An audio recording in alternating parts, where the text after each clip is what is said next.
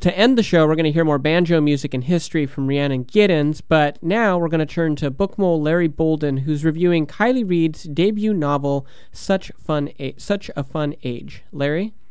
Good morning.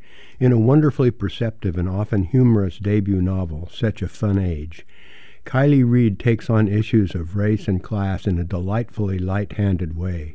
It is the story of two women, a white woman, Alix Chamberlain, who writes a kind of inspirational blog urging women to take power in the workplace, and a 25-year-old black woman, Emira, who babysits Alix's wonderfully precocious 3-year-old daughter, Briar, so that Alix can work from home.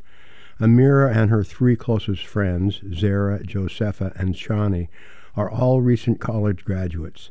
They often go out drinking and dancing together, and the novel opens with the four women at a birthday party for Shaunie.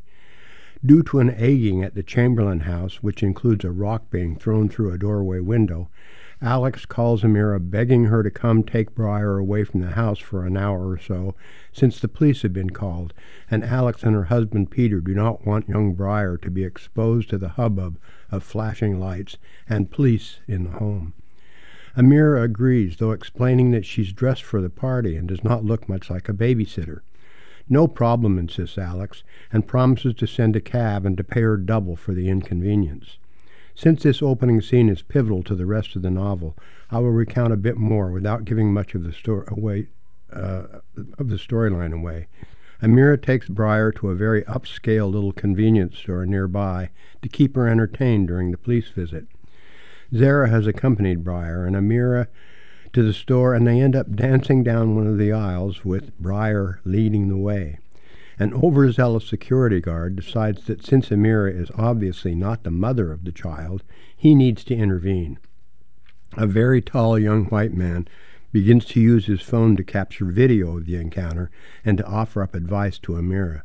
Quoting from the novel, "Hey, hey, hey," the man behind the cell phone tried to get Emira's attention.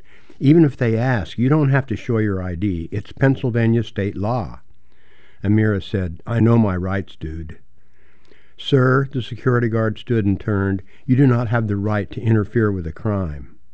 Hold up, a crime? What crime is being committed right now? I'm working, I'm making money right now, and I bet I'm making more than you." "Okay, ma'am," the security guard widened his stance to match hers.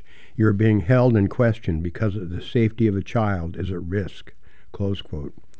Emira manages to call the Chamberlain's home, and within minutes the husband Peter shows up.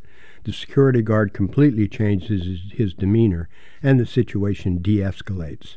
The young man who tried to intervene, Kelly, turns out to be a central character in the rest of the novel. Much of the early parts of the novel are taken up with conversations between Emira and her best friends, and Alix and her best friends. All of the friends are various shades of color, and the repartee between the women is often very funny and enlightening about working women in New York and Philadelphia and the struggles with childcare. Although resistant at first, Emira begins to date Kelly. They trade stories about their lives and soon realize how compatible they are. The third star of this book is Briar, or simply B, and her many interactions with Emira, whom she calls Mira. Alix, who loves the relationship between her daughter and Emira, begins to try to make Emira a part of the family, and seems to genuinely love her.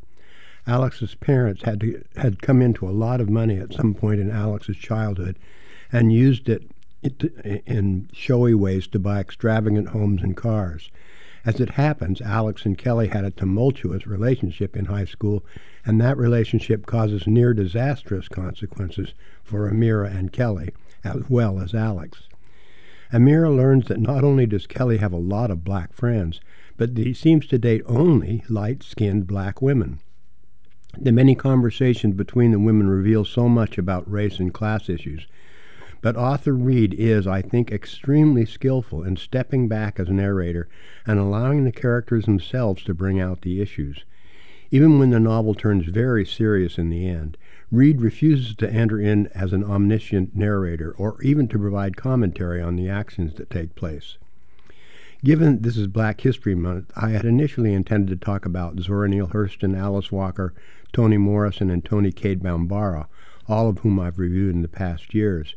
but there's something so fresh and crisp about Reid's writing and such a here-and-now look at questions of race and class that I felt I must review her novel. Hard to believe it is a debut novel, but then she's been writing for a long time and is published in many magazines. The combination of humor and wisdom in this book makes it one that I hope will lead to being widely read. I've been talking about Kiley Reid's 2019 novel, Such a Fun Age. This is Larry Bolden for the Old Mole Variety Hour. Oh, thanks, Larry. I'm going to put that on hold at the Multnomah County Library, where I just checked, and you can get it in book, ebook, and downloadable audiobook formats. multcolib.org.